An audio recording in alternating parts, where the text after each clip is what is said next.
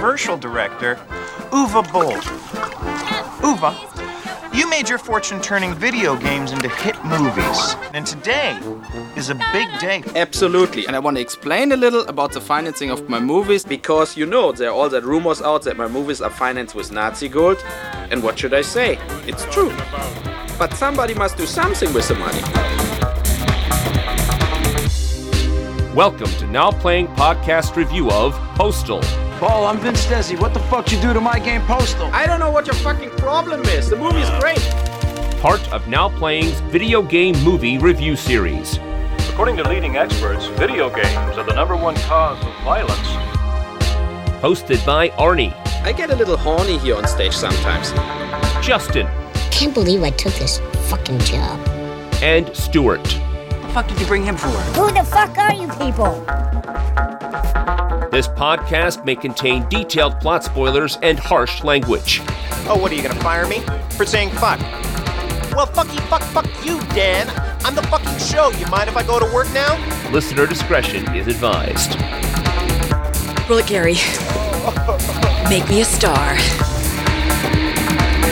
Today we're going postal, starring Zach Ward, Dave Foley, Chris Coppola, Jackie Tohn, J.K. Simmons, and Verne Troyer. So many people in here, including Uwe Boll, Yeah, and Osama bin Laden and George Bush. directed by Uwe Boll. This is the now playing co-host who always loves a good god job, Uncle Arnie. And Stewart. And this is Justin, and I regret everything. That's the tagline of the game. I regret nothing. Postal, the video game. I knew of this. This was coming out when I was still heavily into PC gaming. I remember seeing the boxes. I remember reading the reviews because I was so big into PC Gamer and Computer Gaming World magazines. And it didn't get good reviews, so I never played it.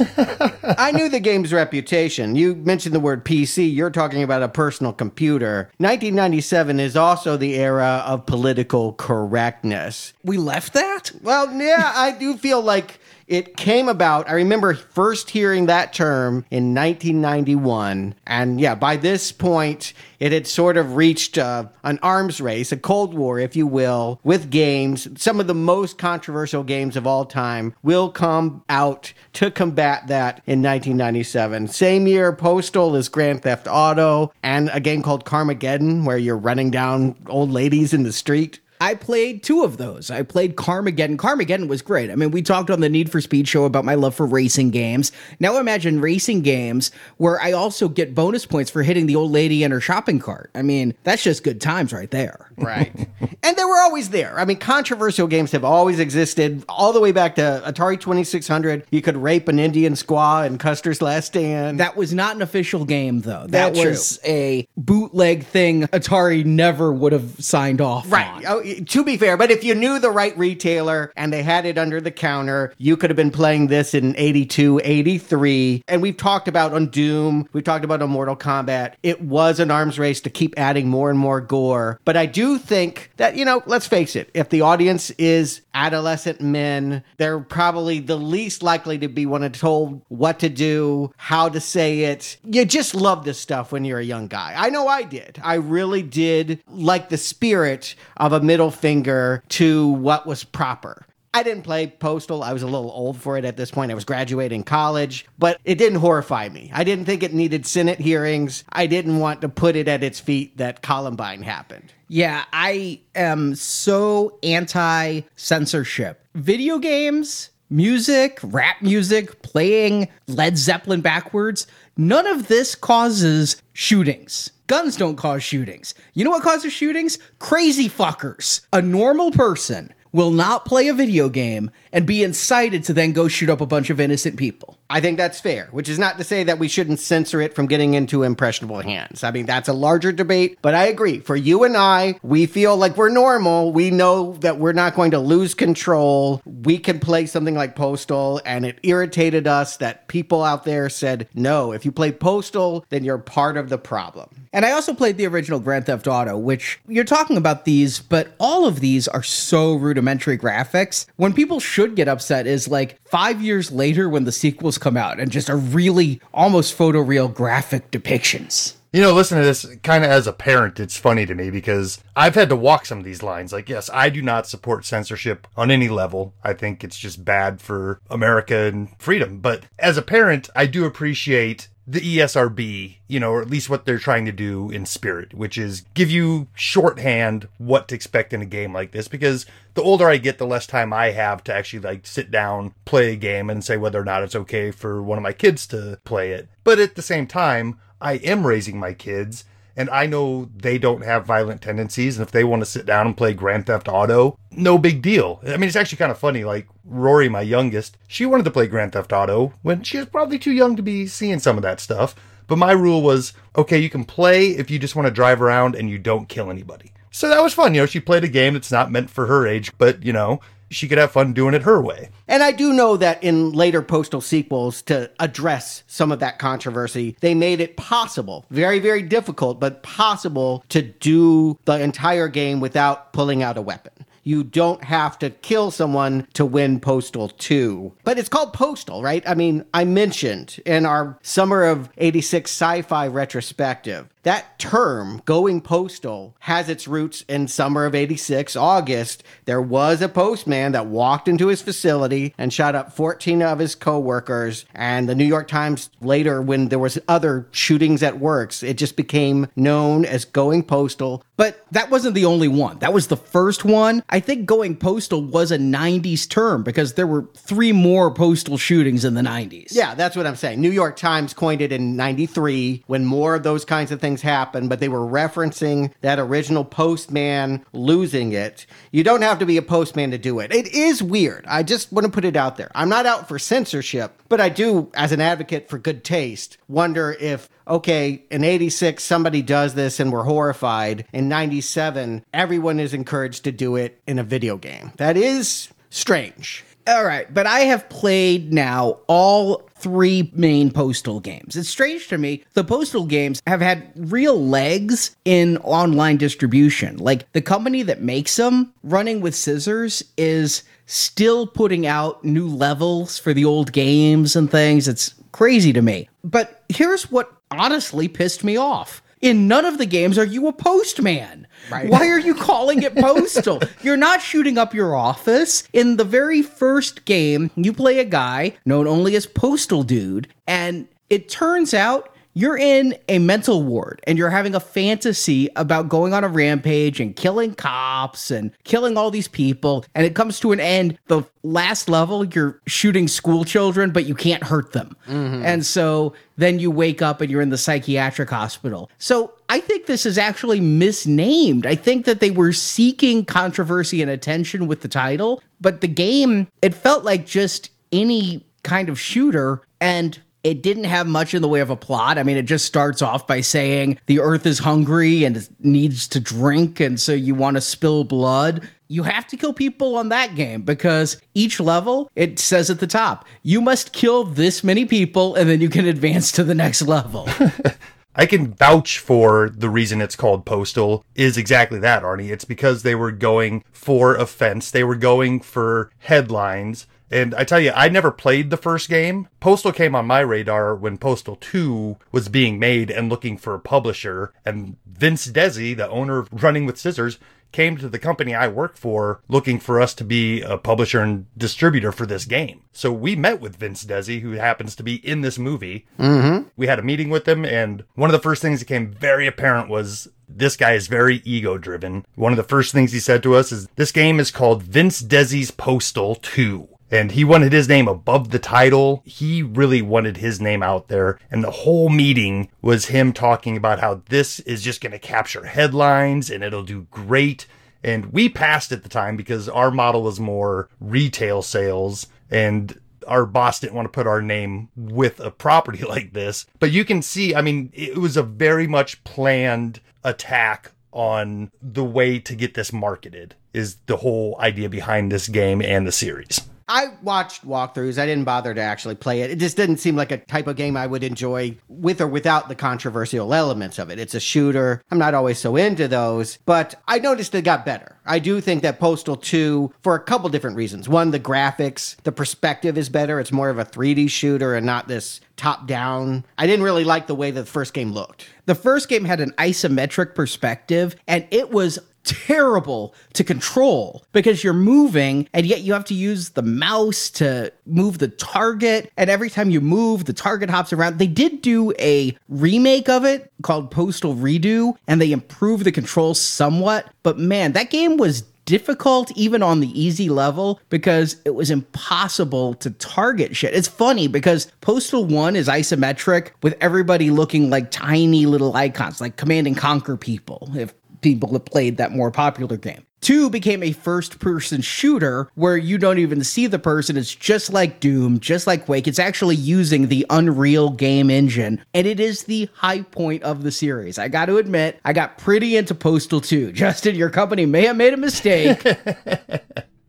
Very possibly. It's one of those things where we kept an eye on it, and I don't know if it was worth trading a reputation for or not, but I wouldn't mind attaching myself to it. I had I have no problems with that type of thing. Yeah, I mean, the one thing that I think helps the game in Postal 2 is that they go for funny. The first game, you're mad, you're insane, mm-hmm. and so none of it is supposed to be funny. It's all bloodlust. And here, you're shooting people in the head, but they're zombies because they ate mad cow hamburgers. And the Taliban breaks into your town. It's just a little bit more absurd. At one point, you're a mall cop trying to protect like a porn star, and like you just have a taser zapping all these butch lesbians that are protesting. I loved fighting the Gary Coleman army myself. Mm. and I also liked fighting the anti gamers because in this one, Postal Dude works at running with scissors.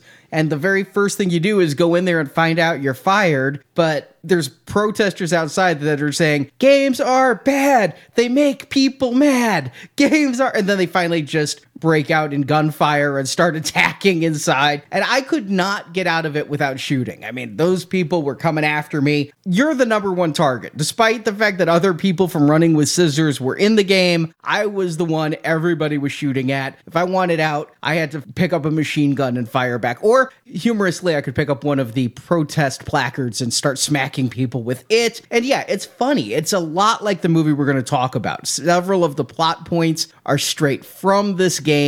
The character's attitude is pretty much from this game. Postal 2 set the stage for the movie we're going to talk about. Yes, 2002, Postal 2 comes out. That is the same year that Boll acquires it. And so he doesn't have the reputation yet as being the video game guy. I wonder why he wants to make it because in 2002, he also releases a movie called Heart of America. Do you guys know this film? Is that the 1968 Vietnam film? No. It sounds like an Ayn Rand type of thing. No, no, no. it's, it's a heartfelt drama about angry teens picking up guns on the last day of school and shooting their creative writing teacher and all the people that bullied them. It is a fictionalized retelling of Columbine, and he is deadly serious about the heart of America has these social ills that must be confronted.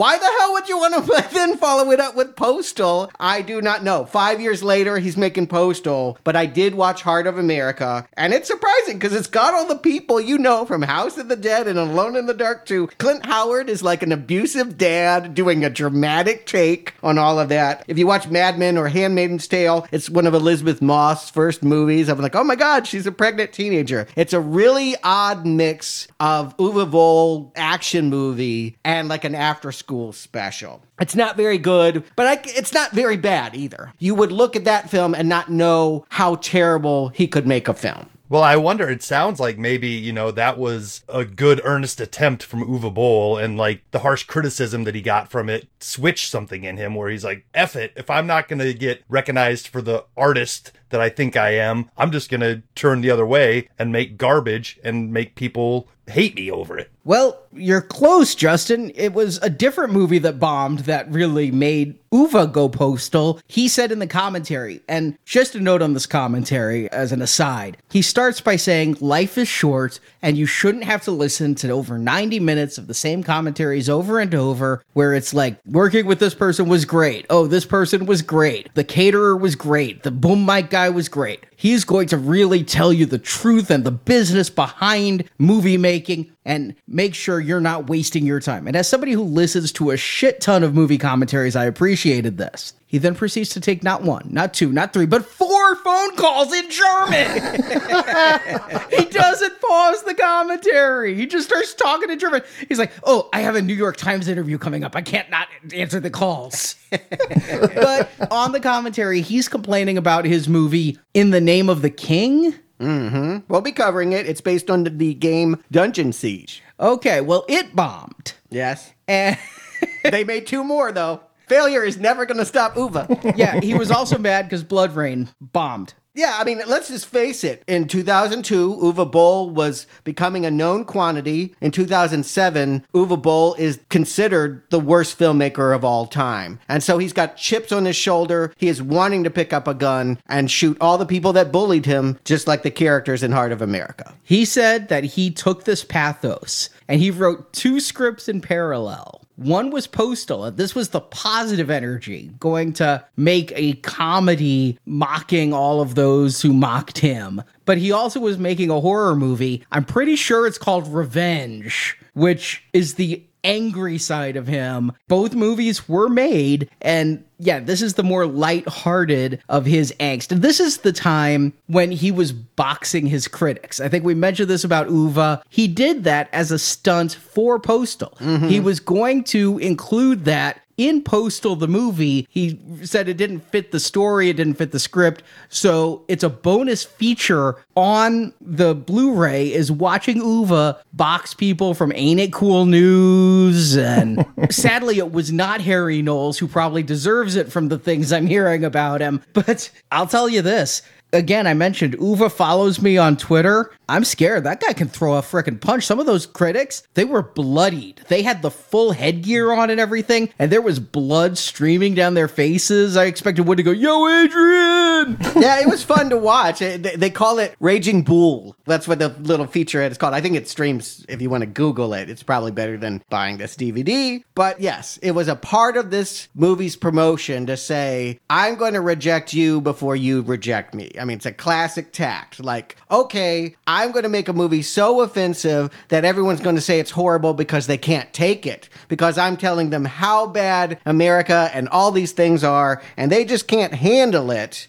And we're going to put it out the same weekend as an Indiana Jones movie. So, of course, it's going to fail at the box office, but I'm just going to be able to write it off that everyone likes the magic of Spielberg. Ain't nobody like Kingdom of a Crystal Skull. They didn't see your movie because it was shit shit, Uwe. Well, all right, a couple things on that. First of all, nobody knew Crystal Skull was shit opening weekend. Everybody goes based on the last one and the nostalgia. But the other thing is, Boll said on the commentary, I think the phrase for this movie, if we had, you know, Pee Wee's word of the day, today's word is brave. Mm. This film is brave because you look at these anti-Nazi films like Munich and all the others. There's nothing brave about going against Nazis. You're right. It's much braver to uh, have a theme park in which you can play in a concentration camp.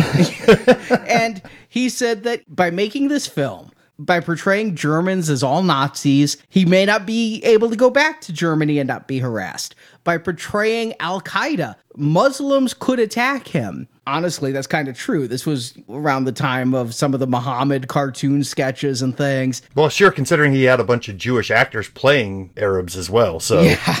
And this was supposed to have a 1500 screen release in America. Mm-hmm. 1,496 of those theaters pulled out, and some of them that talked to Uwe said they were afraid of Muslim fundamentalists attacking the theater. So it got four screens. And Uwe even tried to spread that number by renting theaters, like we talked about Tommy Wiseau doing with The Room.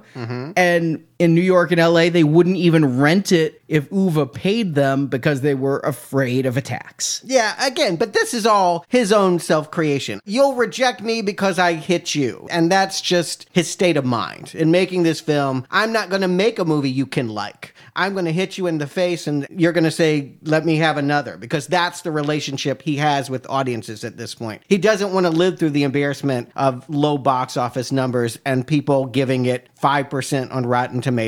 He's going to head them off at the pass and say, see, I reject you. But look at the movies of the time. I mean, when I watch this, I can't think of anything so much as its contemporary Team America World Police. There's a very foul film that also mocks Islamic extremism and portrays America as this paragon and yet also has a lot of dirty sex and things in it. So I think that even though, yes, Uwe was very angry, I do think he wanted respect as a comedic filmmaker. I do think he was not just punching, he was punching and saying, Don't you like me? Yeah, one of his earliest films was German Fried Movie, which is a riff on Kentucky Fried Movie. Not many people know that John Landis spoof film, but it is a, a kind of just a string of skits. And I do feel like at his heart, Uwe wants to be funny here. He wants to shock laughs out of you. And you're right, shock comedy is all the rage in the 2000s, from Borat to South Park. Yes, we are a culture that fully embraces it. If there ever was a time to release a movie like this, 2007 would have been it. Yeah, and for shock comedy, for satire, for any of that dark comedy to land, it's really going to depend on one, who's portraying what to us and how is it being told? Is there a story that we can attach ourselves to? Is there is there a plot that we can follow to make these things land? But Uwe also, I think, kind of viewed this as his Fahrenheit 911 film because on that commentary, there's like a 25 minute diatribe against George W. Bush and Halliburton and just railing against how George Bush said God told him it was right to invade Iraq and that Iraq was never funding Al Qaeda and everybody knew it and it was a war for money and all of this. In 2003, that's biting commentary. In 2007, that's just kind of rote and everybody knows that already. Not everyone wanted to hear it, but I do think that there was an audience that had processed that. And yes, change was coming very soon. George Bush would not have a job much longer. And Uwe said it's brave to make this film while Bush is still president. Too easy to do until after somebody else was elected. So, yeah, he really thought he was going somewhere with this movie. Justin, you said your company wouldn't touch Postal the game because it was too controversial. Some people who wouldn't touch this movie and Uwe was mad about this. He said that these people said that the movie was too filthy. I'm thinking they just may not want to work with Uwe, but Rob Schneider, Sarah Silverman, Sure. Dave Cross. Yeah, comedians. Established comedians would not want to work with a guy that's so unfunny. Well, they all kind of wanted, maybe not Sarah Silverman, but the others were going to be Uncle Dave. They finally got Dave Foley. So he's an established comedian and he came in. Kids in the hall, right? Yeah. Yep. Yeah. Breaks my heart to see him in this movie. I'll just tell you that right up front. I love Kids in the Hall, but he was great in news radio. He was the star of that NBC sitcom for a very long time. I just see him all the time in various movies and TV shows. And I think because of Kids in the Hall, he's just almost always a pleasant person. Now, while making this movie, Uwe sent the script over to CAA and all the main casting agencies, and the agencies would not allow a single actor to audition for this. Uwe ended up just kind of using word of mouth and had an open call, and that's where J.K. Simmons and Dave Foley and anyone you've ever heard of that's in this film, they just showed up and said, We want to be part of your movement, Uwe. But they certainly weren't put there by their agents. Their agents were telling them, don't do that movie. Yeah, and he couldn't have really thought that he was going to get A list or even B list talent with this. Again, this is a middle finger. He can now say, oh, yes, those agents, they're just all part of the problem. I see a, a lot of self righteousness in the way that he's set up this movie really to fail. Again, I think Dave Foley is B list. I think he's your biggest star in this movie. I would definitely call him not A list, but solid B lister. Yeah, you know, I mean, most successful, I would say, of the kids in the hall. You know, most commercially viable out of that crew of guys that all came up together. Network TV success and whatnot, but he's not a household name. For someone like us who grew up with kids in the hall, to see him here kind of gives me hope going into this movie. Like, oh, all right, Dave Foley. I'll agree. Looking at this movie cover, I had a little bit of hope. I mean, you've got Scut Farkus from A Christmas Story with a gun. A Christmas story? yeah, A Christmas Story. We last saw him in Alone in the Dark 2. Yes. Did he get his tongue stuck on the pole? Was no, that, was a different one. Okay. It- I don't know. This guy wore like a coonskin hat. Yellow eyes, so help me God, he had yellow eyes. Mm-hmm. Okay. Yes, sort of vaguely. And every time we talk about him, including Alone in the Dark 2, I just keep mentioning he was a bit player in Freddy vs. Jason, which is where I recognize him as an adult from. But yeah, I see Verne Troyer, I see Dave Foley. I'm like, this could be solid. The trailer looked Brave. all right. Very brave. Arnie, why don't you be brave and get through the plot? In Paradise, Arizona, lives someone who we'll only know as the Postal Dude, played by Zach Ward. He has a miserable life. He's unemployed, his massively obese wife cheats on him constantly, he can't get his welfare check, and he can't bring up the courage to hit on attractive barista Faith, played by Jackie Tohn. Desperate for money, Postal Dude turns to his uncle Dave, the head of a religious cult, played by Dave Foley. Dave Foley, brave. We'll talk about it. But Dave has his own problems as the IRS wants over a million dollars for overdue taxes. Together, Dave and Dude concoct a plot to make some money. They're going to steal the country's only shipment of in demand Krotchy dolls, which are selling for $4,000 a piece online. So they're going to invade Uwe Boll's amusement park called Little Germany, where the dolls are sold, and steal them. But Dave and Dude aren't the only ones who want the dolls. Osama bin Laden, played by soup Nazi Larry Thomas, is living in Arizona, regularly having phone calls with BFF George W. Bush. Osama also wants to steal the dolls so they can put the avian flu in the dolls and kill the infidels. The two factions end up in a massive gunfight in which mostly children are shot, but also shot is Harry, a disabled man that police officer Greg uses to make money. So Greg and his partner John are after the postal dude, and they put his face all over the news to track him down. But things get worse when Dave's right hand man, Richie, played by Chris Coppola, reveals he is a true believer in the Bible of Dave, and the apocalypse must come via the avian flu. He kills Uncle Dave and goes to spread the flu with the Krotchy dolls. And chimpanzees somehow. I, I don't quite get his plot, but fortunately it's thwarted. Dude teams up with Uncle Dave's harem and arms up. They go and kill everyone Dude's wife, her lovers, Al Qaeda, the cops.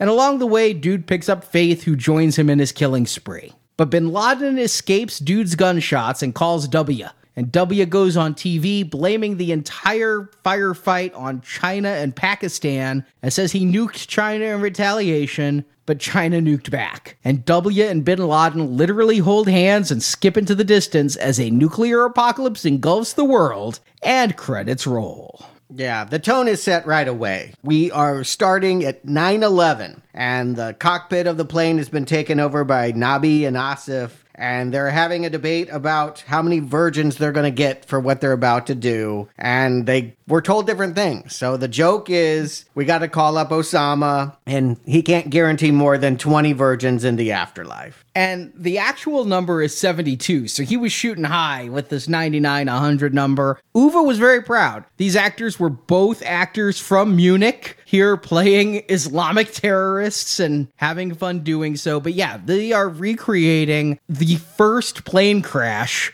into the World Trade Center six years after the fact. Yeah, and fudging history a little. Like the reason why it crashes is not because they drove it in there. They were actually like, you know what, we're going to get laid. We have better chances if we go to the Bahamas. They were going to turn the plane around. It's only because the people pushed their way into the cockpit that it crashed. But um, shh. Too soon? Will it ever be ready? Here's the thing. I mean, there is an audience for this. I want to just put it out there. It is not my sense of humor. And I think I've gotten in trouble for other podcasts not liking movies when they're in this sense of humor. Deadpool movies. Don't like them. And a big reason why is it can't wait to fart in your face. This is a movie that wants to fart in your face, and some people are going to laugh. This opening scene will be funny to some.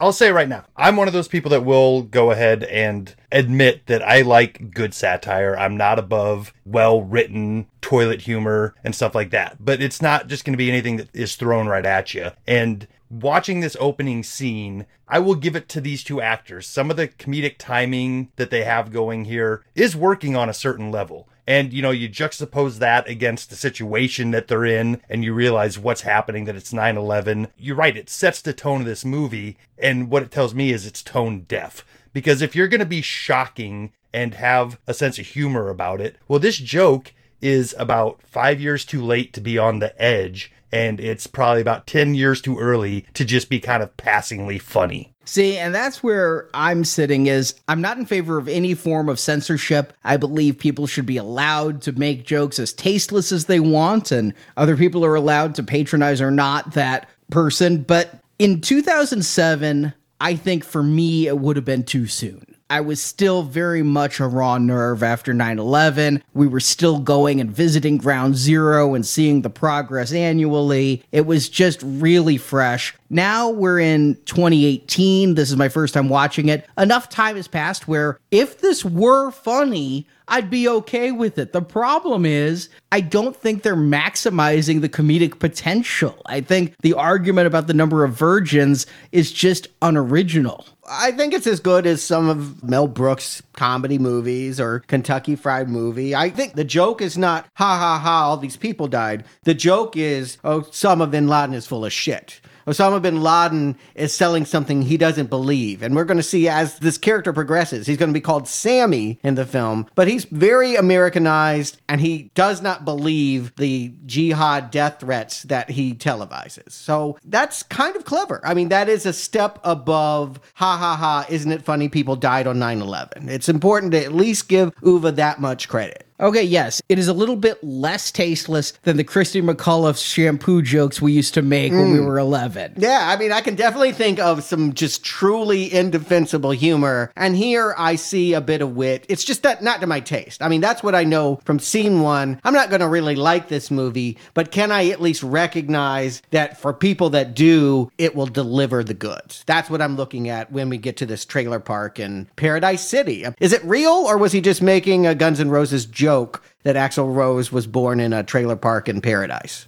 Well, Paradise does come directly from Postal 2, the video game. Right. So if the joke is there, it's not on Uwe, it's on Vince Desi and crew at Running with Scissors. Yeah, but it says in a subtitle that Birthplace. yeah, and I think that's a joke. I believe he was born in Lafayette, Indiana. So, no, he was not born in Paradise, Arizona. and Paradise City, the song, is not an homage to his homeland. Okay, I didn't know. It could have been. I, I, whatever. It's a pretty awful representation of America. I can tell you that much. We get everything that you would expect someone who doesn't have a high opinion about America throwing at us, from clip-on ties to sour milk to dog poop and obese ladies watching wrestling in the bedrooms of trailers. It's a repulsive environment. Agreed. I don't know if this is a feeling about all of America or specifically the trailer park. This was around the time My Name is Earl was going to be on television too. Trailer park humor was in. The movie Joe Dirt was around this period. Oh, that was so influential. Yes. And we all remember where we were when that opened. This is a foreigner. It's worth pointing out this is a German who has something to say satirically about our country. That he's starting here is yes, it is referencing the video game. This is where that game was set but it is also setting the tone for the comedy. We live in an awful environment. I think this is America in a microcosm. I do find this entire trailer park to be completely repugnant, but I'm really glad that it's only in the trailer park that we see people with like this level of nasty teeth. I'll agree with Stuart up to this point, where if you extrapolate what we know already about Uwe's feelings with George Bush, I think it might just be his take on George Bush's America, the, the people that may have put George Bush into power based on what was going on at the time, you know, poor white trash from the South, NASCAR type of thing. I think it's just kind of that shorthand rather than an indictment of all of America. And satire is based on that. That's why a lot of people don't like it. You won't find a lot of likable characters in a satire by design. The point is to dislike a situation, and that usually means populating it with really repugnant types. The one guy we're expected to like and stay with is Dude. He is trying to get a job. He has been unfairly blacklisted from legitimate work. He married a woman that was once beautiful and has turned on him and just become something that is awful. And I don't, I mean, I get it. I really do. But the fact that when they got married, you're going to see the wedding photos and she's this really attractive, thin woman, and that she becomes this woman who the joke's going to be later she's too obese to actually get out of the trailer. She cannot escape the trailer later. But somehow everybody wants to fuck her. Yeah, it's it's like a quest, you know, like the one guy, he gets a bag of flour, he's trying to find the wet spot. I mean, yeah that is such an old playground joke though isn't it Yeah, talking about the old NASA jokes, Arnie, you're right. That's straight from third grade before you even get what you're saying. But up to this point in the movie, since we are talking about a video game movie, it is pretty faithful to the little bit of plot that you can pull from this game. In that game, you're sent out on stupid mundane missions to go get milk or go pick up your paycheck. And that's kind of what starts this movie out. Yeah, I'm going to go ahead and say it. Uwe Boll has done this game correctly. He did not do House of the Dead right. He did not do Alone in the Dark right. But he is more or less nailing the spirit of this postal video game, and I will give him that prop. I think that if you wanted to see this game come to life and you see this dude flailing around in a grotesque world, you probably can't wait for him to pick up a gun and start mowing everyone down. The surprise is it's going to take him a long time to do that. Most Oh. of the killing in this movie, the joke is Postal Dude is not responsible for. Yeah, it is really a long time before we get to the deaths and way too long. I mean, in Postal 2, you can spend like 10 minutes getting ready and things before you start shooting, but this, it's really about 48 minutes until you get to the real gunfire. And there's going to be a lot of jokes along the way. I mean, if you think Al Qaeda playing Dance Dance Revolution in a convenience store is funny, Postal's the movie for you. If you think cops blowing off poor women's heads at a stoplight is funny, and then invoking the fact that she said the N word to him, which she didn't, is funny, this might be just for you. That is Uwe. He completely admitted that is his fantasy because apparently his words in Vancouver, there are too many, quote, Chinese people driving like retards, end quote. Yeah, okay. Well, so there it is. And it's on PC. The game's on PC. And go with it or not. You know whether you need to watch any more of this movie early on. I find it helpful. You will either be grooving to this or you will not. Like I said, I am actually surprised that it is. I think a decent representation of an offensive Kentucky Fried Movie style vibe. I think it actually works on its own terms. It's just a lot of setup. We have him going for this job. He goes into this conference room where like the enemies of the CEO, their heads are on a stick and you know, do we need all of it? He goes to the welfare office. He will go repeatedly back to his trailer and find out his wife is cheating on him. I know we want to see a lot of people killed. Do we need to meet them all because it will take 28 minutes before a gun lands in dude's hands? I feel like if they're going to spend this much time not getting into the action, at least start building up good reasons why we should feel for Dude as seeing him being kept down and screwed over. But a lot of these situations aren't that. It's more played for comedy that's not landing. And at the end of a lot of these scenes, I just don't feel anything for anybody. It just felt like a misstep to start this way and not make dude more empathetic to us. The first half an hour of this is like a really vulgar version of Office Space. Mm-hmm. And the biggest thing that this movie has going for it is a stream of recognizable faces, be it J.K. Simmons as some guy on a street corner yelling about 9 11 victims, or be it a guy whose name I don't know, Erick Avari, but whose face I sure as hell know from the Mummy movies and Stargate as a convenience store owner, or yeah, this guy doing the job interview, Rick Hoffman. He was one of the bad guys in the two Hostel films. So I really like seeing these people. The problem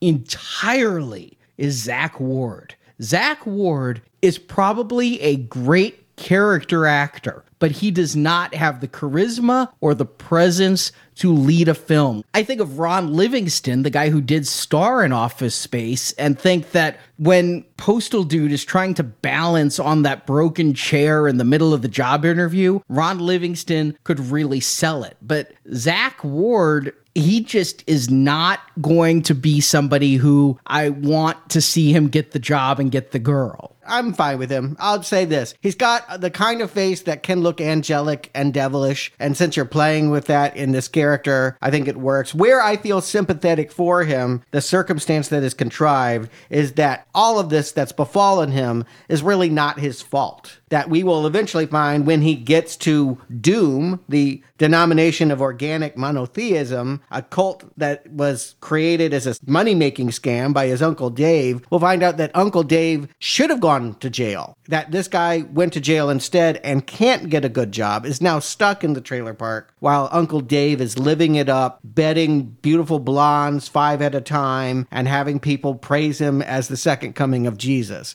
It's just so unfair. And my favorite character, my favorite actor in this movie, Dave Foley, Uncle Dave, the guy who, much like people think about L. Ron Hubbard, decided the best way to make a lot of money and get a lot of women would be to start a religion. And he even wrote his own Bible, kind of like the Book of Mormon, only it's the Book of Dave. And this is in the game. There is a cult just like this. You do mow it down. I think even in the first game, there was like you go into a church or something. This has always been a part of the gameplay. We know these people are going to be set up to be mowed down. I was thinking about the Church of Bob. That's what it kind of reminded me of. Do you remember this thing? It was kind of like a fake religion that popped up in the 90s where this grinning 1950s icon was like, it's kind of like the spaghetti people. Yeah, I was a I was a pastafarian. Yeah, for a there, while. there's all of this mock religion to kind of underline criticism about established organized religion. Church of Bob was one of them. I thought they were actually referencing that. It took me a while to remember that it was the Church of Bob and not the Church of Dave, but same idea here.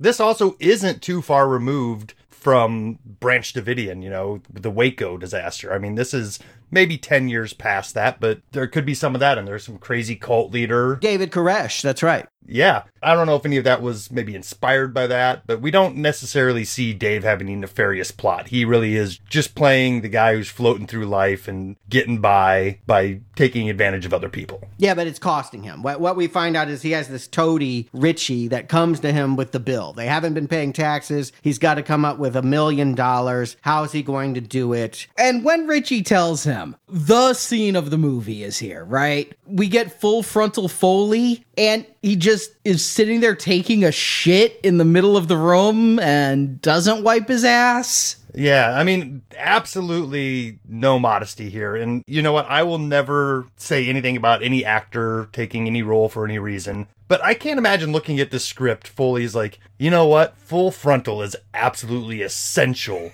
to this scene to sell it for this film. It just it seems so out of place. And yet that's what happened. It was not in the script. It was while location scouting, they found the toilet in the middle of a room without a door. And when getting ready for the scene, Uwe and Dave together were like, yep, let's do full frontal.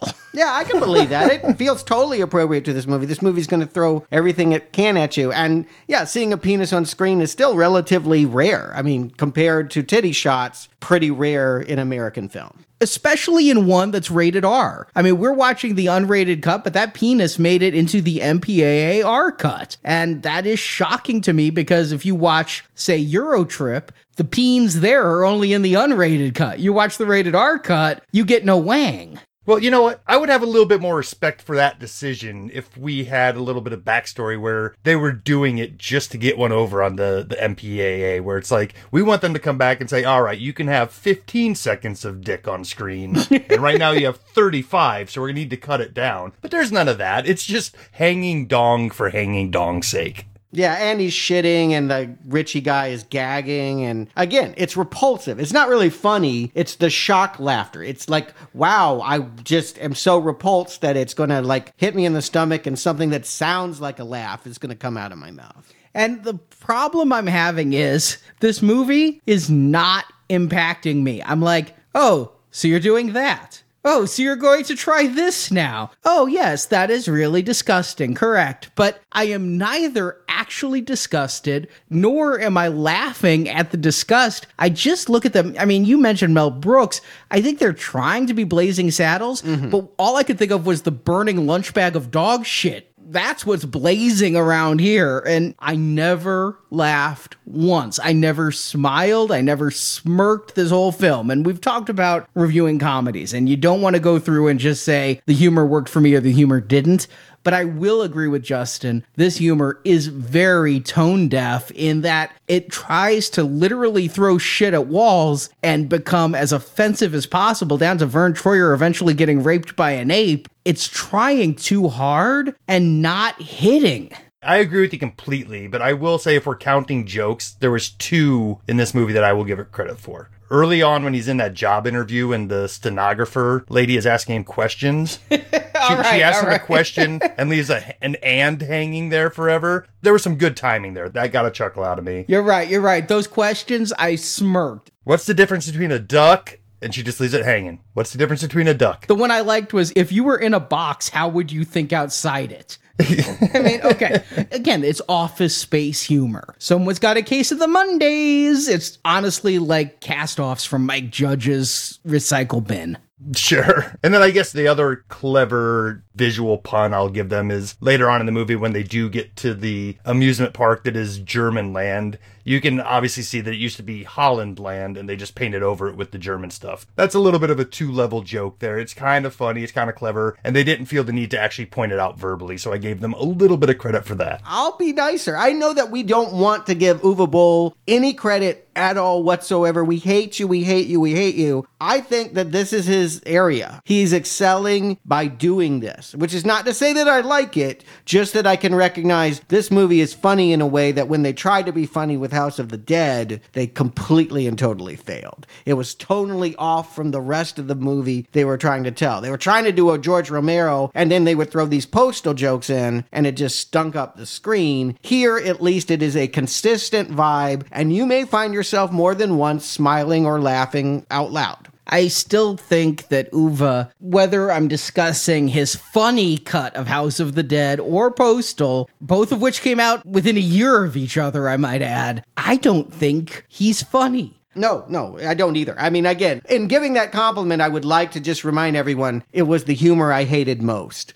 I really hate that he thinks he's funny. But I do think that he's better at being funny than he's being at an action movie or, you know, a horror movie or trying to make a teen drama about shooting up a school. The strength of what he can do is to thumb his nose at us. I do feel like that is his level. And not to spoil my hand too much, but of all the Uwe Boll films we've reviewed, which consists of all the Uwe Boll films I've ever seen, this is the one working most. This is the one where, especially after the sequels to the Uwe Boll films we've had to watch, like House of the Dead 2 and Alone in the Dark 2, and it's not even Uwe Boll franchise, but Tekken 2, compared to all the twos we've had to sit in, this one is much better.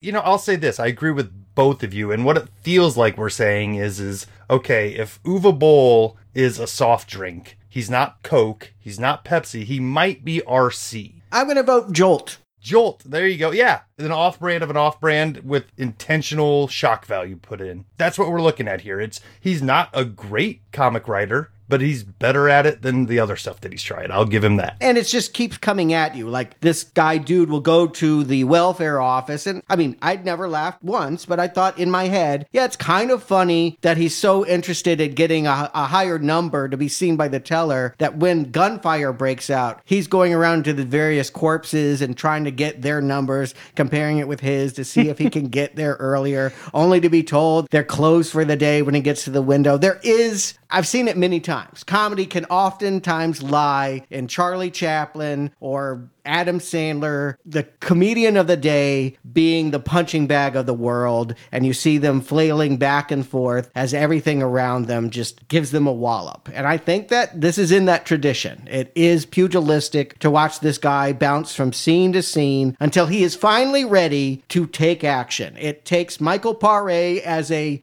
well, he's a homeless man that's wearing a lot of gold and looks like he's doing pretty well for himself, but he's like, I want money, and if you don't give me money, I'm going to pull a gun on you. Michael Paré. Eddie from Eddie and the Cruisers. This is a real actor here. I had to look up why the hell is Michael Paré in this film at all, let alone in this tiny role as a panhandler. It turns out he is starring in Uwe Boll's Vietnam War period piece that if I'd had one more day, I would have actually watched because I'm curious to see what the hell Uwe could do in a Vietnam film called 1968 Tunnel Rats, but it starred Michael Paré, and that's why he's here. Yeah, he was in Heart of America. He was in for five seconds Alone in the Dark, too. I mean, he is a friend. You call him up and he'll show up for Uwe. I think Uwe needs to keep friends because I think a lot of people probably don't want to work with him. But yes, this is a guy that consistently shows up and he makes the point. You know, the joke is this guy doesn't need money. Our hero needs more money than this guy. And yet the hero is the one expected to produce money or he'll be shot. And in the struggle where I don't think the dude actually intends to do anything, the homeless person is shot, falls down dead, and now he's in possession of a gun. He doesn't go on a killing spree, but he is feeling like, I want to be an active character now. This moment is at least inspiring enough for him to call up Uncle Dave and say, All right, I'll cook up the plan on how to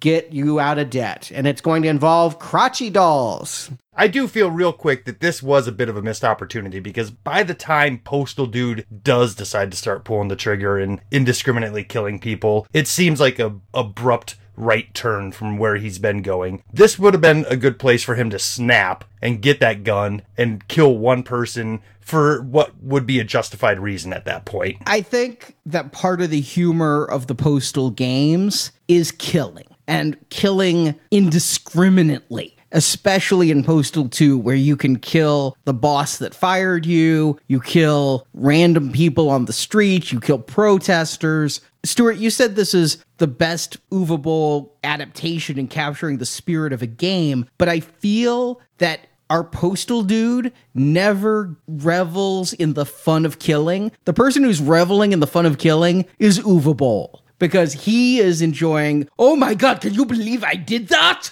Postal Dude even apologizes as he's killing people. Yeah, I think that is where this deviates from the game a lot. Is if you've got a guy named Postal Dude, I think the humor would be hey, I'm going to go kill people and we're going to be funny about it. Yeah, but it's a 90 minute movie and they're going to make that the climax. I get it that they want to hold off and wait. They've actually reversed the joke. The joke is he's going to be left holding a gun many times in the second act, and people are going to think he is the mass killer. And in fact, he's the only one innocent on screen. That is a classic comedian peril. That feels like Charlie Chaplin. That just feels like a constant in comedy. I'm okay with that choice. I'm not sure I'm okay with this plot though, because they're wanting you to believe that America is obsessed with a furry that looks like a penis and balls. It's trying to be a Cabbage Patch Kid in the demand for it. The Yeah. fact that everybody wants this doll. Sure. But it's Krotchy with a K. I'm like, I didn't even get that it looked like a crotch until you said it. And I'm like, oh, that's what they're going. To me, it looked like Mr. Hanky the Christmas poo from South Park. Yeah, I mean, maybe it's a take on Beanie Babies, which might have been somewhat. No, Beanie Babies were done by the time this movie came out, so you're right. Barney, whatever. It's whatever the hot toy is. Yes. Well, Barney never went for a lot of money online, though. I mean, Beanie Babies had their heyday with money, and here the Krotchy dolls are voiced by Verne Troyer, so that's why Verne Troyer is coming to Little Germany. And the statement is the boat from China sank with all the Krotchy dolls, and only 4,000 Krotchy dolls made it, and they were all earmarked for sale in Little Germany. It's worth to point out here, too, that Verne Troyer is here because Gary Coleman, who was in the game and quite heavy in the marketing of Postal 2, And very fun to kill. and very fun to kill in that game, refused to be in this movie because it was just too dirty for his sensibilities. So they went with the next, he's great because he's so little type of actor. Oh, okay. Yeah, because Krotchy is in the game. This is not something Uwe came up with. That was just something in the game. I forgot about the Gary Coleman bit, but that now that makes sense. Verne Troyer is probably even a better choice because he's more contemporary. More people know who he is than Gary Coleman in 2007. Yeah, but the thought of Gary Coleman turning down a job, this was around the time he was working security, wasn't it? Yes, but he also got very godlike at this point. Yeah, and if you've ever seen the musical Avenue Q, he's a character in that. They- Oh, yeah, I did see that. He wasn't in it himself. No, there is a woman, usually a short black woman, is playing him, but it is a character in that story full of filthy Muppets. It was a thing to do. If you were a kitschy star of the 70s or 80s, you could make money off of that in the 90s, 2000s by laughing off of that image. And so, yeah, he had done it a lot. I don't think he's above making something like Postal, but maybe he just didn't want to work with Uwe. Who could fault him for that? I really do think that a lot of the people who didn't want to be in this film knew Uwe, knew of Uwe. Honestly, I have nothing to lose. I'm not in Hollywood. I'm not an actor. I wouldn't go into an Uwe Boll film. right. It's not going to help your career. You know, at this point in 2007, with him boxing internet critics and all these movies in the trash, and I mean, just look at any of them, they're unprofessional. You do it if you have to, or you do it because you like Uwe, but you don't do it because you think it'll help you get exposure. Sure, you, you can only hope to survive it. Like someone like J.K. Simmons can pop into a movie like this and hope to survive to be a character actor moving forward. Yeah, he won an Oscar. Somehow he was in Postal and went on to win an Academy Award. I really think having worked in an Uwe Boll film would immediately disqualify you mm-hmm. from an Academy Award. Right. Especially since he was also known as that insurance pitch man to the point where Neil Patrick Harris went, he won an Oscar. Bum, ba dum, bum, bum, bum, bum. But somehow I think this film, because it was only in four theaters, he escaped it. Like Christian Slater would never be able to overcome this. Tara Reid, but they're not in any danger of winning an Oscar anyway. but somehow he avoided being related to this. I mean, this film was nominated for several Razzies. Sure. And because at that point, the damage was done. You see the name Uwe Boll and you're getting nominated. I mean, that is how contentious it is. I just want to assert out there if you like these kinds of offensive, foul movies, it's not the worst one I've seen. I do think that J.K. Simmons is, you know, doing a fairly good riff on George Bush is a fake, the moon landing never happened. It's It's all improv. J.K. Simmons just came up with it on the spot.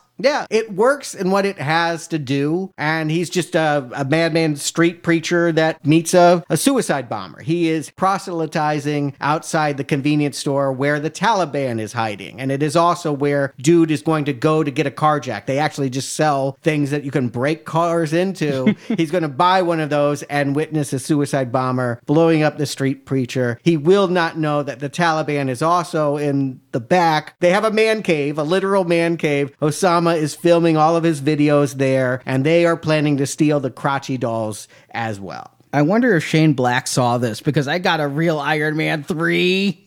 yeah, there's a little bit of a Trevor vibe here, and I, I will give him, you know, credit for this juxtaposition. It's a funny conceit. It's not a running gag that's going to carry your film, but it was a one-note joke that I appreciated. Yeah, I mean, it's you could see other movies that do it, and you probably liked some of them. This one is not as expertly made, or maybe the actors aren't nailing it as well, but I don't think it's the worst one either. That's the balance that I'm finding. As much as I wanted to hate this movie, I just find myself slightly annoyed. and I'll agree, I'm not loathing this movie. I'm not finding it funny.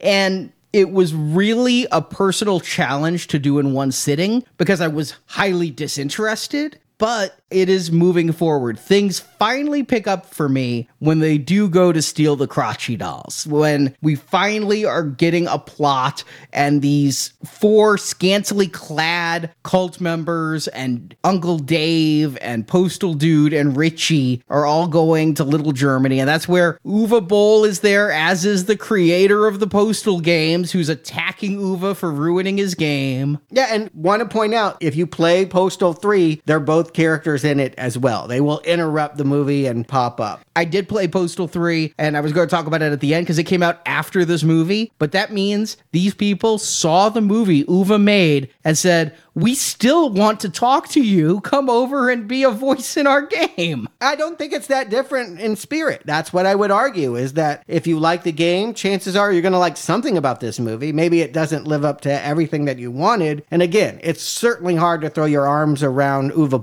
Unless you do have dynamite on your belt. I mean, it, it, I don't want to do it. I don't want to be his friend, but it's not so awful. The thing that I could say to that, Stuart, is that yes, a lot of the things in this movie also happen in the game, but I think the big difference is is in the game. I think maybe it's what you attach to the character yourself, but I feel like the game earns this downtrodden man who's been pushed to the brink and gives it some sort of reason for him to go off and go postal, where this movie's earning none of that. This movie's just kind of basking in the gore and the grit of their crash jokes. It is trying to give him a reason, but because the jokes aren't landing, it's not a black comedy. I think that's where it really fails.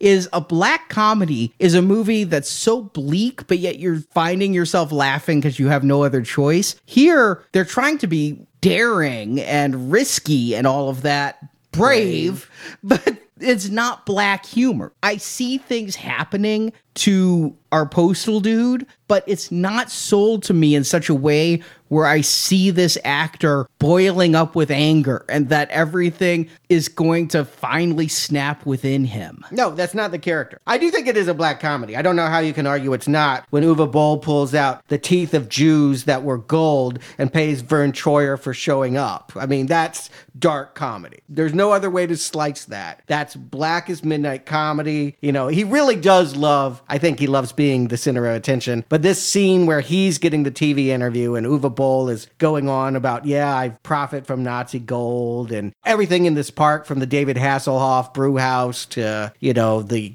concentration camp, simulation ride. This is him just reveling. At this point, he is the center of attention. He's allowed to just say, Hey, haven't I pissed you off? Most bullies do like this moment. It's the gloating. And I guess maybe I'd take exception with the word comedy here. Comedy brings with it, you know, a little bit of weight. It's black humor, but comedy, I think, is a little loftier than that. Yeah, I mean, I usually like satire that has it has a point of view. Sure, it's hitting a lot of different targets, but it's all in keeping with the theme. If Uwe's got a theme, it's basically that everyone's stupid. That's not a very evolved mentality. Everything is stupid, and I'm going to make fun of everything. Okay, but don't expect me to be impressed as a satire. That's pretty lazy his appearance here very much comes off as what I would imagine a lot of modern day political trolls are doing right now. Yes. Sitting around on Facebook just saying things they don't necessarily believe, but they're just saying it for the reaction that they're trying to get. Or Twitter. Exactly. But by having himself in here, it is showing kind of a meta knowledge. It's right there with where he lives now, though. I mean, I do follow him on Twitter. These are the types of jokes he makes, and by having him attacked by the game designer and all of that, he's trying. I think he will eventually get past his anger it's like you said about the funny version of House of the Dead. He's trying to be in on the joke. He wants to be Tommy Wiseau. If he can't make a good movie, he's going to be like, see, isn't this some shit? And look, I'm making fun of me being beaten up and shot in the cock because I'm making the shit. Yes, he is definitely trying to embrace the label that he's a terrible filmmaker at the same time that I think he'd like to prove that he isn't. My, my reference for this is R. Kelly when he put out all those trapped in the closet music videos and then found out people were laughing at him. He put out more that were like intentionally funny. To make a really funny bad movie, the person can't be in on the joke. Here, if you're laughing, you're laughing with Uwe. You're not laughing at it. You can't laugh at this movie because of the way that he structured it. And there is so much else going on here. I will say this movie has an incredible George W. Bush impersonator. The voice, the facial expression, this guy has it down. He's the single best cast person in the film. Definitely, yeah. I mean, he he definitely evoked the feeling of the mid 2000s and what it was like to live under George Bush with the lovable doofus type of vibe. Yeah, you know how there's all those rumors that Avril Lavigne was replaced with a body double and she really died? No. yeah, that's a thing. Google it. But anyway, this guy's good enough where you could actually have him replace George W. like in that movie Dave and nobody would notice. Uh, they did make a movie like that. Oliver Stone had W, and I think Josh Brolin was better. But yeah, this guy kind of looks more like George W. Bush. And here's the thing Uwe Boll, again, he is laughing at himself, but he is also emulating. He wants to be considered a great filmmaker like Stanley Kubrick. And I do feel like this movie, in these Bush and Osama scenes, is really trying to milk that dynamic of the Cold War from Doctor Strangelove. They really want to hit that label. Anytime he goes political, you can see him trying to have. It's when the movie's at its weakest and least funny, in my impression, is when they're trying to have something to say about the political climate. Uwe, just fart and belch and vomit. That's all you're going to do. Don't try to tell me you have anything revelatory to say about what George Bush and Osama bin Laden cook up when no one's looking. You're right with the emulation, and I think Arnie nailed it earlier. Even when he's aiming for a lower target of his affection to try to emulate, he's aiming for Matt and Trey from South Park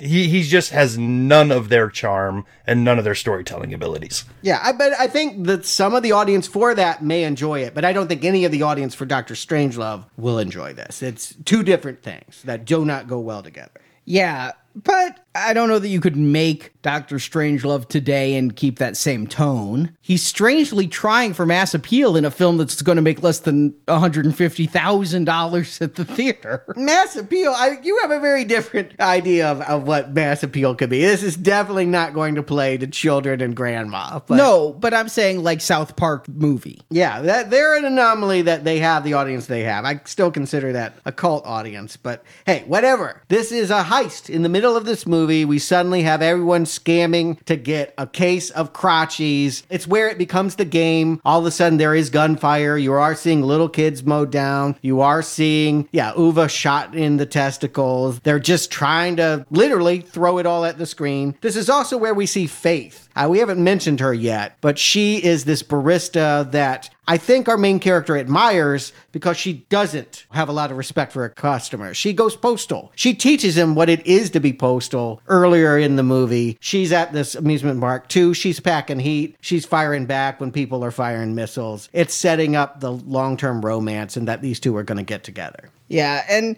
that's a perfectly fine romance there. I do think that for his arc of being cuckolded as bad as he was, Postal Dude needs a girlfriend. I wish there was something that actually made me feel chemistry between Jackie Tohn and him. I don't know Jackie Tohn. I see she's on that Glow series that I don't watch. I don't know. Yeah, I don't know her either. I, I have seen Glow a little bit, and maybe I'd recognize her if they weren't wearing such heavy makeup on that series. But here, she's not really working for me. She's she's overly sarcastic, and she's just over the top in what she's trying to do. And the movie keeps trying to tell us how gorgeous she is, and it's like, okay, fine, she's fine. She's tough. She says what she wants to say. Let's not oversell the beauty part of it, and let's just keep moving. I'm to put it out here. We're what about 50 minutes into this movie? I'm considering, hey, you know, it's working well enough for a certain type. It's not my kind of movie. I don't like the movie, but I'm trying to, you know, advise people that do like raunch humor. If there's something here for them, I am saying go for it. It's after this point. It's after we leave the German amusement park that I feel like the movie runs out of steam and fast. There is 45 more minutes to go, and there is just no more jokes to tell. Oh, you're considering giving it a green arrow at this point? I was literally considering turning it off at this point and coming back later. When they start shooting and it's not entertaining then either. I kept waiting for the bloodshed to start where we would get where the game began, right? It's here. It's finally here, and it's not funny. The fact that other than Uwe's crotch, the only thing that die are a bunch of school children, I'm like, you were trying so hard to offend me that I can't be offended by this. You're just covered in flop sweat. I've said it before, and it's like, you know, sometimes nudity can become boring. If somebody's naked in a movie for 90 minutes, at some point you no longer get titillated by that. You know what I'm saying? It's like, it just becomes part of the background. And by the time we're seeing children mowed down, even if I was being offended, I think I would have run out of gas with my offense at this point. And if that's the game they're playing is constantly upping the stakes at what could offend somebody, well, you're done when you mow down a bunch of kids. Yeah, it's also worth pointing out they don't just kill kids. There's a guy in a wheelchair too. They have a running gag that this corrupt cop is using a guy in a wheelchair that we think he might be a vet or something like that. But uh, he uses him to panhandle for him and then collects the change at the end of the day and stuffs him in his garage. I think he's feeding him opiates in like an IV bag. Maybe there's some joke there if you're willing to laugh about our current treatment of veterans. But it's a lot of the same kind of joke. What I'm going to point out is I don't think it's funny, but sometimes you guys have told me, oh, it's very funny. We have reviewed movies where you do not tire of this stuff, Deadpool, and I just think that it's not that much different than some of those films. Maybe I'm ruining my overall thoughts on this a little bit, but I don't think it's any surprise. The key difference there is, Stuart, is having somebody that you can relate to on some level to make that work for you. And for me, I very much admit that I like Deadpool as a character on the page, but for me, it all comes down to Ryan Reynolds. If you do not like Ryan Reynolds, you're going to hate Deadpool. And that's exactly what I was saying about Zack Ward. If I could go with his plight, I hadn't even considered Deadpool, but I so went with Deadpool because of that romance in the beginning. Yeah. Before he goes into the cancer treatment, that romance is what makes me like Wade Wilson. Zack Ward has none of it. I blame the script as much as the actor. And also, Zack Ward was hired to play the white cop. And he got promoted to lead because they couldn't find anybody to take the lead. So the script caused that this was the best actor they could get. But I think about movies that worked a little bit better, like John Dies at the End. The charisma of the lead is so important to making a movie break or win. And yeah, that's why Deadpool works for me and this doesn't. As well as Deadpool seems to push the envelope in ways that makes me laugh and this doesn't. Again, it's hard to describe why some humor works and why it doesn't, but here these are jokes I had already heard on South Park and Ryan Reynolds and Deadpool makes it look effortless. And here I feel they're again, they're just straining. They're like constipated with these jokes and the veins are bulging out of their necks and they're trying to push it out. And it's just not making me laugh. It's the difference between the class clown who has impeccable timing, can make the whole class laugh, and the kid sitting next to him who's flicking boogers at people thinking that's funny. Yeah, I think you're right. I think this is what I'm getting to with my point now that we're 45 minutes from an end. I need this to come together as a character piece. I need Zack Ward and Faith to get together as a couple and start mowing people down and me love them for it. Like it's Natural Born Killers or Bonnie and Clyde. We're rooting for them to take down this awful, awful awful world. They've told us a million times over this is a terrible place that deserves every single bullet. So let's have some fun with that. And I feel like the movie loses focus. We lose track of faith and they go back to the religious complex. And it's much more about, yeah, this guy Richie and this Krotchy doll thing. I'm hating this thing, but this Krotchy doll has bird flu and who's going to release it and how. All of these mechanics, that's not the focus. If they had made it a convincing love story and made it satirical, that we're rooting for an apocalyptic ending that these two contrive, that would be funny. But as is, this ending ain't funny. No, this whole shootout should be better. And I think of some of the action movies where the shootouts are funny. You get funny lines, you get funny action, kind of like Lethal Weapon 2 to a degree or Beverly Hills Cop 2. There's ways of having shootouts be funny and the escalation be ludicrous. And here, Maybe it's a budget thing. I mean, maybe they just don't have the money to do much more than the squibs that they do and have everybody just in very unexciting car chases. I'll say they spent some money when they do kill the welfare worker. There was some CGI in that and mm-hmm.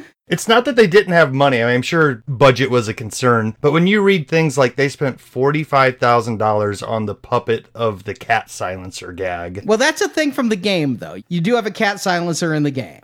Sure, but I'm saying like mismanagement of funds for something that they end up using improperly or not with the same spirit that it's used in the game. It just something that they threw in there because it's like it almost felt like a checkbox. Oh, hey, as you're doing a postal game, don't forget a cat silencer. Yeah, they're definitely checking up boxes, which again, I'm not going to ding them for that. Uwe needed to make his movies more like the games. We've had that problem so far with Alone in the Dark and House of the Dead. Okay, tick those boxes, please those fan bases, but do it well. And again, do it with faith and dude together. Then we have something to root for, a happy ending that we want to see transpire. Instead, it just feels really messy, like skit movies do.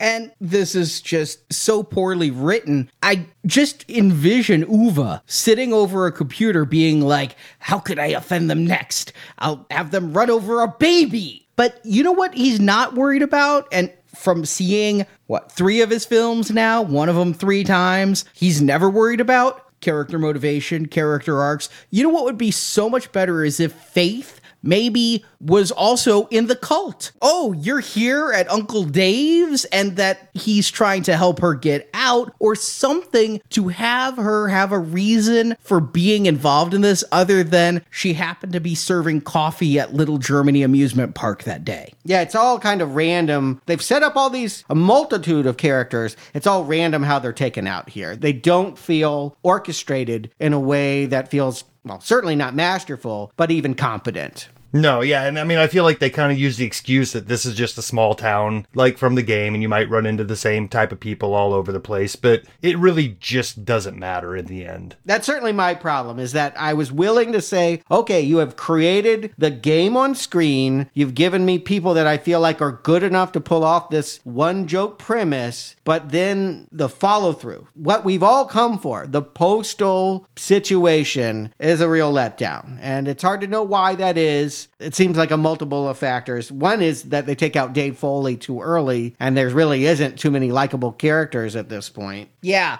Dave Foley was my shining star in here. If I gave this a week not recommend, there was never a shot at recommending once the gunfire started. But if I were to give this a week not recommend, it would be because Dave Foley, when he has his pants on, is actually funny in this film he's giving what he gives. And you know who else who is doing the best they can with what they're given here? Verne Troyer. Hmm. I usually don't like Verne Troyer. I usually, other than the second Austin Powers film. What? Oh, okay. Just the second one. Yeah, but when he came back in the third, it was too much, and he wasn't in the first. Oh, okay. I get them all confused. But other than the second Austin Powers film, I have yet to see a movie where Verne Troyer is used to any effect until here. There are some, in theory, funny gags of his suitcase is full of dildos, including a glow in the dark one he's going to use as a flashlight when he's kept in his own suitcase. But both of these, the two best actors in the film, if I can go that far, are taken out simultaneously because of Dave's prophecy that there will be an apocalypse when a tiny celebrity is raped by a hundred apes. And so they have Verne Troyer and a hundred apes, and Verne Troyer is going to take it up from a monkey. And look, there's more of their budget being wasted on screen. They actually animated a whole room full of chimps. And yet, I understand the need to go for it. What would this movie do by withholding? How would it help the movie to do less? The whole point of this movie, it has one mission, and that is to go for your gut. And so that's what they're doing. They're just on all cylinders, just firing away, trying to get a rise out of you. I think that you're right. Now that you've said it, Deadpool solved the problem of too much one jokedness, at least in the first movie, by having two characters you wanted to see get together at the end. And here, dude has just spent too much time randomly bouncing off each other person. I do think it's kind of funny once he gets back into town, the police are looking for him using the photo from the character up from the video game. He's got a mullet and it, it looks like he did in Postal 1. And of course, no one's going to recognize him from that. That was rather amusing, and I think they could have done a little bit more of that kind of humor. But you know what? Here's the thing Postal was not a hit game. Postal did not get great reviews. Postal has had legs, but nobody's become rich off Postal. It is not Grand Theft Auto. It is not Doom. It is not even, dare I say, Alone in the Dark.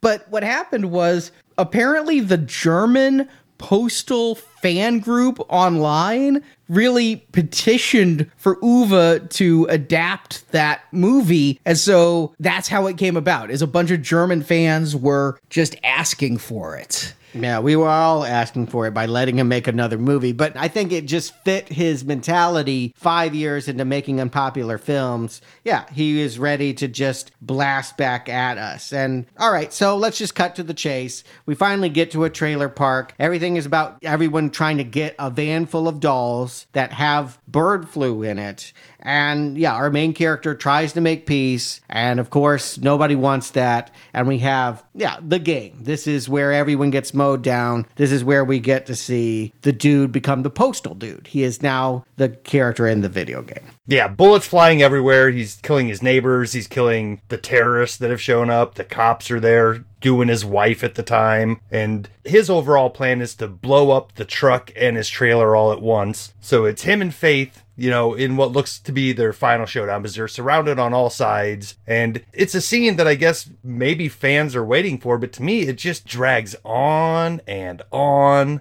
and on. Again, it's hard for me to measure this because I don't like this kind of humor, but it's just, oh, I don't know why anyone would still be laughing over the same joke. It hasn't reinvented itself. It hasn't asked more of its finale than it asked in the beginning. It's been too much of Uwe Boll snickering, and we're done. I do feel like this movie would have been on stronger footing if it had ended 20 minutes earlier. Even though it's only 90 minutes, I do think an excessively short feature would have served this comedy better. Yeah, they could have cut the whole going to the compound, him leaving the compound for unknown reasons until maybe a little bit later he explains he was getting the van and hiding it, which was unnecessary. It felt too long and there was obvious places to cut. I agreed. But eventually, I mean, it all ends in a fat joke, right? He finally hits that bomb. He realizes he can't convince these people of peace. And so he's going to blow up the trailer with the dirty cops, with his obese wife. And she's so fat that, like, the flesh for miles is coating Main Street. And we have lots of visual gags of people getting goo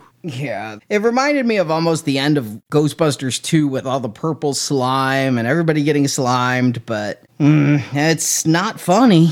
Nope, and that's not even the big exclamation point. Like you said in the plot summary, the final scene is Osama bin Laden and Georgie Boy Bush running off into the desert as nuclear explosions are going off. Yeah, they needed to work on this part, right? I mean, I get you're going to do Strangelove and that memorably ended with us being begged to laugh at our own annihilation through nuclear proliferation. I just don't really understand. Why did it happen? It, just because at the core of who he is, I think Uwe Boll is just a nihilist. Oh no, no, I know why he contrived yeah, it. Yeah, I know why he contrived it. They tell us that W and China he blamed China and Pakistan for all the death in Paradise City, the same as he blamed Iraq for 9 11. And so he nuked China, but before his nukes landed, China got 30 nukes off of their own. Okay, what the part of that that I'm missing was I didn't realize the rest of the nation was outraged and horrified at what was happening at Paradise City and saw it as another World Trade Center epic kind of fall of America. Yeah, that's not shown in the movie at all. No, it's not there. And who can blame you? It didn't even seem like the people of Paradise City were all that concerned with what was going on. I mean, there was a smaller crowd of people that were chasing him around looking for vigilante justice, but for the most part, a lot of people were just walking around doing their own thing. Yeah, I know in the game you do end up going to some complex and stealing a nuclear warhead. It does go there. You do end up watching mushroom clouds in the horizon. I don't think it's wrong to find a way to that ending. I just think that Uwe is kind of lazy and he just half got there and he's just not a funny dude. So what we get is a pale imitation of Kubrick. So Justin Stuart, how strongly do you not recommend Postal? Justin. It's kind of a balancing game here because I mean, we've said it all here. We've said everything we need to say about this movie, what was wrong with it, what it could have been, and maybe the more capable hands of a funnier director, somebody with better sensibilities. But at the end of the day, what we're talking about here is Uwe Boll and his ego. And I do feel like this movie is the beginning of him trolling and looking for negative attention. So I'm not going to give him the negative attention that he thinks he deserves by trying to be over the top offensive and over the top gory and over the top dark humory. Because at the bottom of it none of it worked. None of it matters. I was just sitting here bored. I wasn't ever shocked i wasn't ever entertained and I, I definitely wasn't offended and i think that's what he was peddling in here is how much can he offend somebody and then revel in somebody's disgust in this type of humor. Like it almost feels like he thinks of anybody who doesn't like this movie as a crotchety old lady clutching her pearls and oh my, and he's laughing at that. But that's just not who is seeing this, and it's not where it's hitting. So you know what? I'm not going to give his movie any more thought than he did. And it's definitely not deserving of a brown arrow. If it's the type of thing where you think you like dark comedy and satire, there's a lot better choices out there. I mean, this is no airplane. This is no naked gun. This has nothing to say except for look how gross we can be. So your basic red arrow, and that's where I'm going to leave it for him. Stuart. Yeah, you know, I consider it a silver lining of living in the Trump era that nothing can get to me like this anymore. Like people doing rude things and getting a rise out of you is a daily occurrence. I wake up every day and turn on the news and I go, ah, I'm just inundated with it. So when something comes along like this, it's shadow boxing. It's like, nope, you can't land a single punch. I've seen it all before. Maybe one day, hopefully, our culture can be shocked by Postal, but we're unshockable at this point. We are beyond what Uwe Boll thinks is, you know, the height of daring and bravery. I'll admit this much. It's not my style. I've said it many times. I've seen better examples of it South Park's movie, Team America's movie, but it is not the worst either. I mean, we've covered Human Centipede 3, which is a total troll movie in which they do the exact same thing of how much offense can I throw at you at once? There are jokes here that land. And I think there's going to be a segment of people that get served. It's not the worst thing I've ever seen. And that's high praise for Uwe Boll, who is always called the worst filmmaker who can't do anything but make the worst version of any kind of movie. That said, gentlemen, we have seven more bowls of bad filmmaking to get through. Three Dungeon Siege, three BloodRayne, and a Far Cry. And that feels very far to go indeed. It's like being told we're five minutes into a William Hung concert and he's already saying she bangs. You know? so, how much more of this can I really take? We've laughed at Uwe. We've cried at Uwe. We've raged about Uwe. I'm now over Uwe. I'm numb to Uwe. And I just can't imagine we're going to have anything fresh to say. My comfort is this is a bad movie. Uh, It's a mild red arrow, but we're going to take a break. We're not going to have another Uwe movie until 2019. Maybe I'll feel different about it, but honestly, this is played out. This should be the last Uwe Boll anyone needs to see.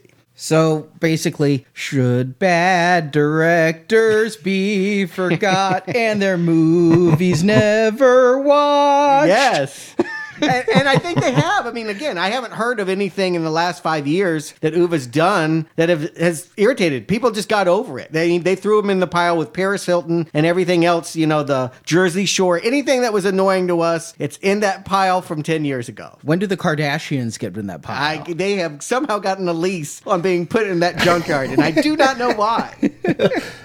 uh, my thinking on this is yeah, this is one of the better video game movies we've reviewed. Yeah, I mean, I can't argue with that considering how bad it's been. And because it has been so bad lately, specifically the fighting games of Tekken, Tekken 2, DOA, Alone in the Dark, Alone in the Dark 2, it feels like I've been sludging through a sewer of shit. And here, I'm only getting a golden shower.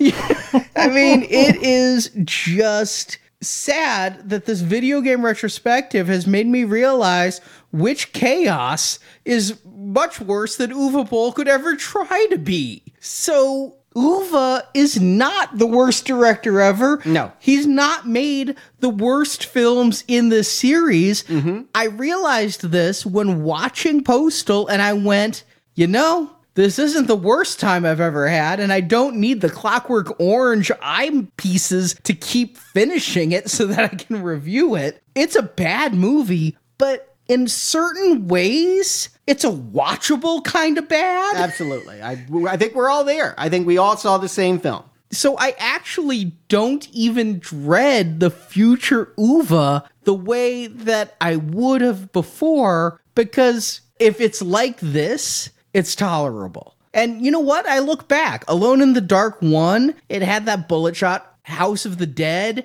had the nice camera moves. Everything Uwe's done, there's something to compliment. Yeah, I'll interject with the Heart of America has some amazing, amazing tracking shots in it. There, it is technically very impressive in moments, even though it is kind of a lame message movie. Yeah, so he's not as bad as his reputation would have. I'm still not going to say he's good, nor am I getting in a boxing ring with that tough motherfucker. The problem is, you know, you never really should put a line in a movie that I can use against you, but somebody says that this is the place where laughter died, and I couldn't agree more about this movie. I did not laugh at all. But I'll give it one last thing. It told me something I never knew. Something was said right at the end of the film that I had to rush to look up because it talks about the US Air Force giving meth to its pilots so they stay awake. That's true. You've never heard that rumor before? It's not even a rumor, it is fact,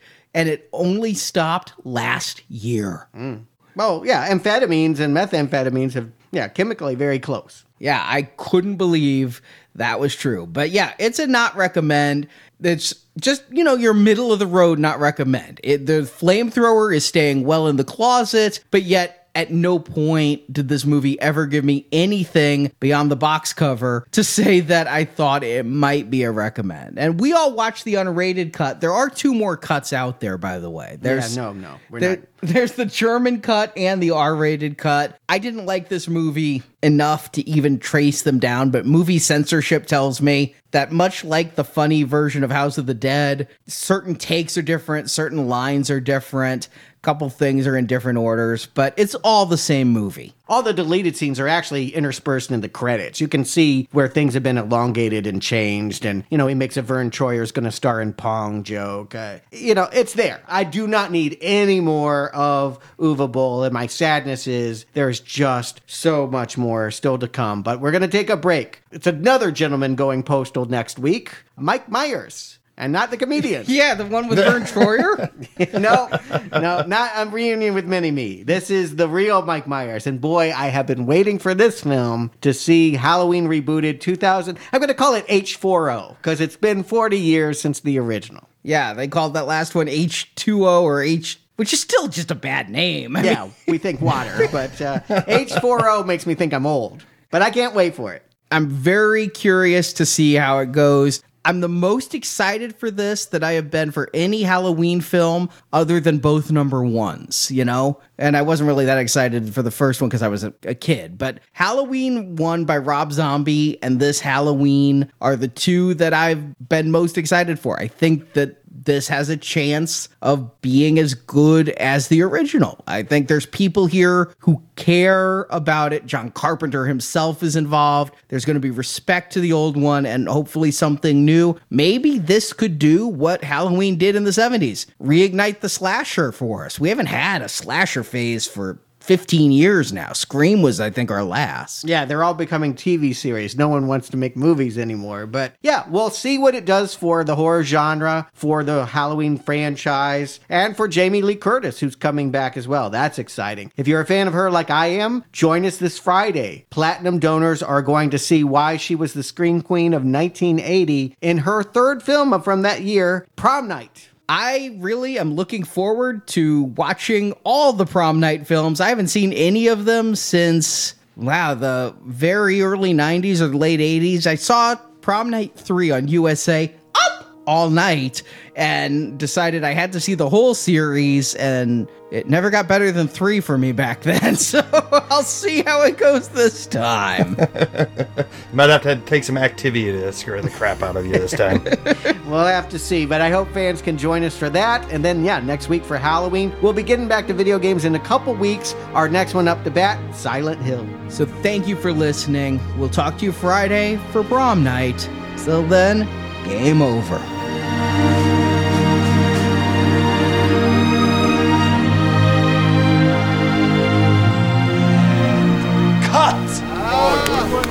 Wonderful scene, Sammy. Just wonderful. You truly outdid yourself this time. Thank you for listening to this episode of Now Playing Podcast. We hope you've enjoyed the show. Uwe Boll may be an infidel, but he made a very funny film. Come back to NowPlayingPodcast.com each week for another new movie review podcast. I think this is the beginning of a beautiful friendship. And in the NowPlayingPodcast.com archives, you can find reviews of other video game movies, including Super Mario Bros., Warcraft, Doom, Resident Evil, Alone in the Dark, Need for Speed, Street Fighter, House of the Dead Double Dragon, DOA Dead or Alive, Mortal Kombat, It Came from the Desert, Tomb Raider, Tekken, Rampage, Wing Commander, Final Fantasy, Prince of Persia, and more. I hate video games. Also at our site, you can find hundreds of other movie reviews, including Star Wars, A Nightmare on Elm Street, Independence Day, the Avengers films, Back to the Future, Batman, Superman, The Fast and the Furious, and more. And parents and children alike have been lining up for weeks to get their hands on them. Do you want to continue? Insert money now to keep playing Now Playing. Hey, yo, pal, you got a good job, you got a big car, you got everything, and I got nothing. Help me out with a few bucks. Now Playing Podcast is a show without any sponsors or ads. We rely on support from listeners like you to keep Now Playing operating. Because I find myself in a, in a financial situation. You can donate to the show and, as our thank you, receive bonus podcasts. Over 150 bonus movie reviews are available to choose from on the Now Playing Podbean page, including Alien, Night of the Living Dead, Jurassic Park, Ghostbusters, Indiana Jones, Lord of the Rings, Psycho, Troll, and more. Where's my money, asswipe? I have even better. Gold teeth. Find a full list of available bonus shows at nowplayingpodcast.com forward slash donate. We pay them or everything is all over. The weenie whacking, the pantless parties, the tacos, everything.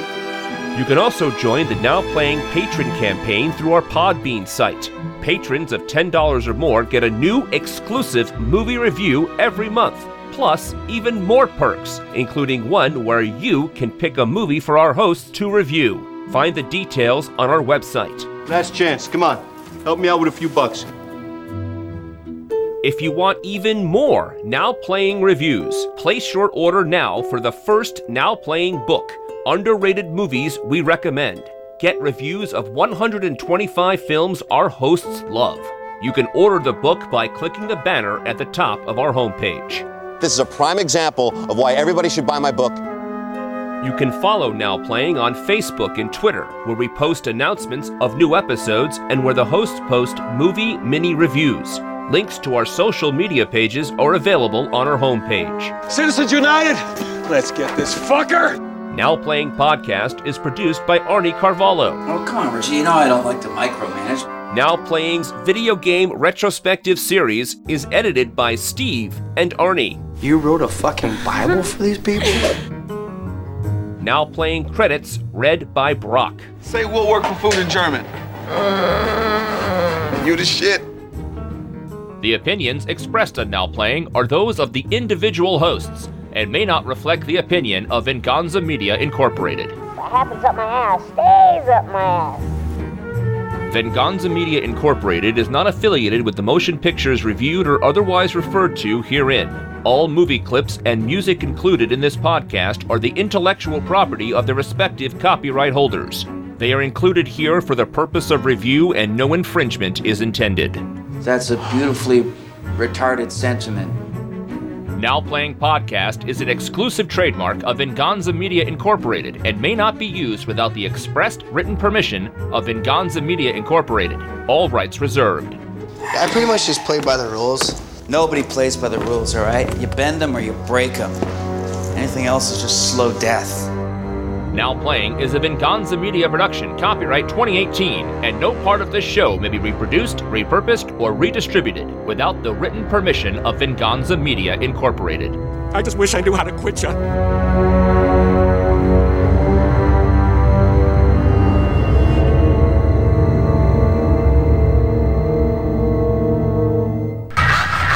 directed by Uwe Boll. I didn't catch Verne Troyer's name in there. I think he had more to do than J.K. Simmons. And Verne Troyer. I'm sure he was an and.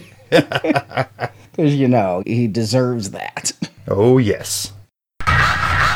Yes, I do not support censorship on any level. I think it's just bad for America and freedom. But as a parent, I, I do appreciate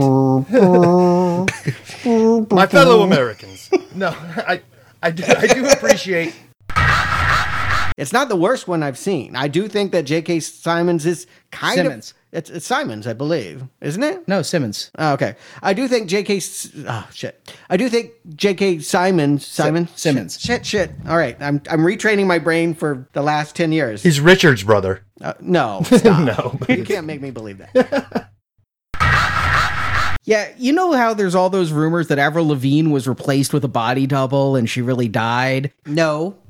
yeah, that's a thing. Google It's it. a rabbit hole you don't want to go down. Okay. but it is a thing. They say she died in like 07 and Oh, there's moles they've taken pictures of. It's it's pretty intense. Oh, Skater Boy. We're talking about Yeah. that. Okay. her parents got her like body double decoy to pretend to actually be her after the real Avril died so that they could keep the money train going. Wow.